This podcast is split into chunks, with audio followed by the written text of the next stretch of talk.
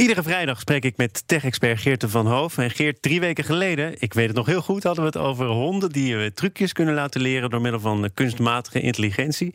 En nu hebben we het over kunstmatige intelligentie die leert van wat honden goed kunnen. En honden kunnen een hoop, Geerten. Goedemiddag trouwens. Ja, uh, hi Thomas. Onder andere ruiken natuurlijk. Ja, honden ruiken ja, goed. Heel goed ruiken, ja. Ja, sterker nog, wel 10.000 keer beter dan mensen. En dat zegt ons natuurlijk niet zoveel. Maar je kan het vergelijken met dat je een theelepel van een stofje in twee Olympische zwembaden zou gooien. En dan nog kunnen honden dat, uh, dat ruiken. Dus dat is, dat is extreem goed. En dat wordt ook ingezet. Uh, ze kunnen bijvoorbeeld uh, de gave ontwikkelen om. te ruiken of mensen een epileptische aanval gaan krijgen. Dan ga je bepaalde stoffen uitscheiden. En als honden daarop getraind zijn, dan kunnen honden dat detecteren. En aangeven aan het baasje van je moet de deur niet uitgaan, want dat is niet verstandig. En um, dat kunnen ze ook raken bijvoorbeeld aan uh, urinemonsters. Daar zijn de honden al getraind om bijvoorbeeld te herkennen of mensen prostaatkanker hebben. En uh, dat kan gebeuren op basis van bloedtests in laboratoria. En dan heb je nog 15% valse positieven bij een laboratoriumtest.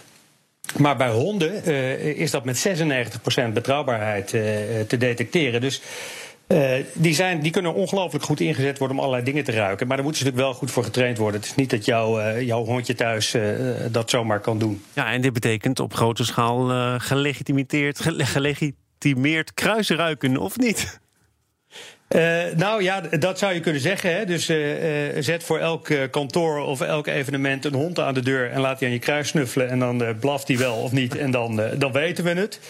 Um, maar goed, zoveel getrainde honden zijn er niet. En honden hebben ook de eigenschap dat ze op een gegeven moment ook wel verveeld zijn. En denken van nou, ik ga weer wat anders doen. Dus die blijven ook niet acht uur lang geconcentreerd. Dus het idee is om technologie uh, te laten leren wat honden uh, dan precies ruiken. Maar het probleem is dat wat die honden doen, die, die halen niet bijvoorbeeld één molecuul uit een geur of een setje van moleculen. Um, maar er zit een heleboel uh, interpretatie bij van die hond. Dus de ene keer is het wat meer concentratie van dit, de andere keer weer wat concentratie van dat. Um, dus de, wat die honden nou precies ruiken, dat is heel moeilijk te detecteren. Zo'n hond kan dat natuurlijk ook niet aangeven. Dus, dus het gaat pas dus werken als je precies weet wat er in het hoofd of in het uh, ja, brein van die hond omgaat. Je moet ook weten welke stofjes voor welke reactie zorgen. Ja, precies. Nou ja, en, en dat, dat weet je dus niet. Dat krijg je dus niet. Dus het enige wat je kan doen is zeggen van... oké, deze hond sloeg aan uh, uh, bij dit sample... en deze hond sloeg uh, niet aan bij dat sample. En er is al een, een apparaatje ontwikkeld. onderzoekers van het MIT zijn erin geslaagd om een sensor te ontwikkelen. Dat noemen ze de nanoneus.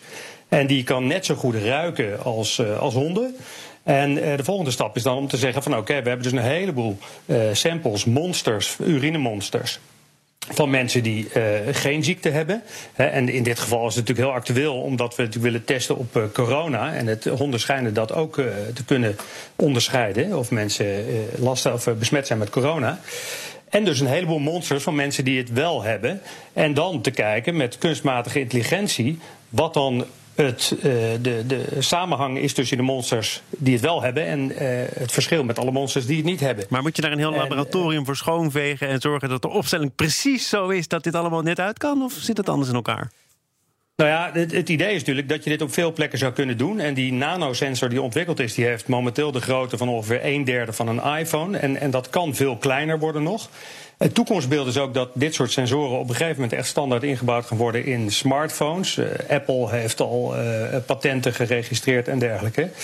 Um, en het idee is dan dat uh, daar komt natuurlijk een hoop rekenkracht en kunstmatige intelligentie bij kijken en zo. Dus die sensor die, die, die registreert alleen maar wat er geroken wordt. Die stuurt dat naar de cloud en dan zijn er cloudcomputers en servers en zo. En die gaan dat allemaal doorberekenen. En die geven dan weer een resultaat terug van hier is met zoveel kans een mogelijke besmetting. Dus je kan dan vrijwel real-time, binnen een minuut, zou je dan op die manier een uitslag kunnen krijgen. En wanneer komt dit massaal terug in onze smartphones? En waar moeten we die smartphones dan op richten? Nou, waar je die smartphones op moet richten, dat is dan nog even een andere vraag. Maar um, ja, grote techbedrijven, Apple heeft al patenten geregistreerd om dit soort sensoren in te gaan bouwen en dergelijke. Dus uh, die zijn er al mee bezig. Uh, onderzoekers hebben ook al gezegd dat de technologie voor zo'n sensor, dat kan, als dat massaal geproduceerd wordt, kan dat al voor 55 dollar gemaakt worden. Dus daar zitten de kosten ook niet in. Um, de methodieken, de, de modellen, de kunstmatige intelligente modellen, die zijn er in principe ook al om dit soort eh, onderzoeken te kunnen doen. Het enige is dat er heel veel sample data nodig is. Dus heel veel honden die, dit, die getraind zijn om dit te doen, om heel, van die honden heel veel sample data te krijgen.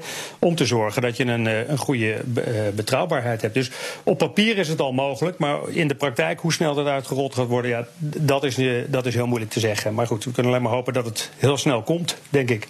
Geert van Hoven, onze tech-expert, dankjewel voor deze week. Tot de volgende.